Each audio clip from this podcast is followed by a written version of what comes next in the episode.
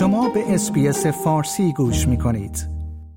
در حالی که کمیته نروژی جایزه صلح نوبل دیروز از وجود 305 نامزد برای دریافت این جایزه خبر داده بود برخی از رسانه های بین المللی خبر از حضور مسیح علی نژاد و نرگس محمدی دو فعال مدنی ایرانی در این فهرست دادند. هم‌اکنون هنریک اوردال مدیر انستیتوی تحقیقات صلح اسلو باید از میان این پیشنهادها فهرست کوتاه شده خودش را برای دریافت جایزه صلح نوبل 2023 اعلام کند. به گزارش اسوسییتد پرس این لیست شامل نرگس محمدی فعال حقوق بشر زندانی در ایران محبوب سراج فعال حقوق زنان از افغانستان کیاف متون نماینده میانمار در سازمان ملل و دیوان بین المللی دادگستری در لاهه و افراد و نهادهای دیگر است.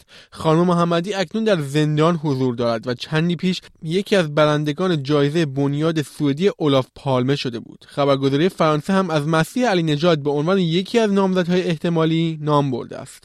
آقای اوردار با اشاره به 75 مین سالگرد اعلامیه جهانی حقوق بشر اعلام کرده بود که این فهرست منعکس کننده تمرکز به موقع بر مدافعان حقوق بشر است.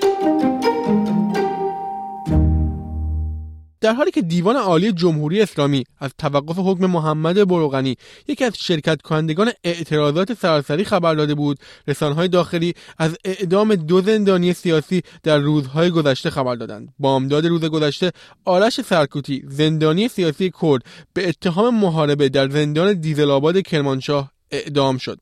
بنابر اعلام شبکه حقوق بشر کردستان سپاه پاسداران آقای احمدی عضو سابق حزب کومله کردستان ایران را آذر 1399 بازداشت کرده بود. این در حالی است که چند روز پیش هم حسین ابیات زندانی سیاسی عرب که حدود 11 سال در زندان حضور داشت در زندان سپیدار اهواز اعدام شد.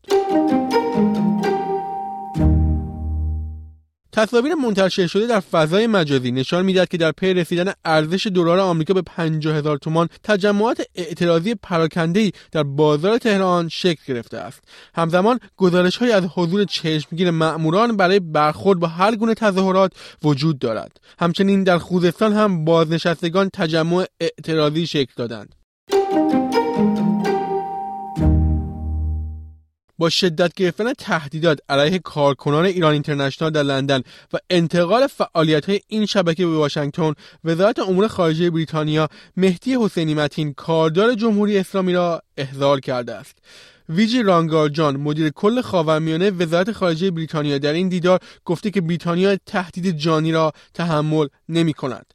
همچنین وزارت امور خارجه آلمان از احضار سفیر جمهوری اسلامی در برلین و اخراج دو کارمند سفارت خبر داده است.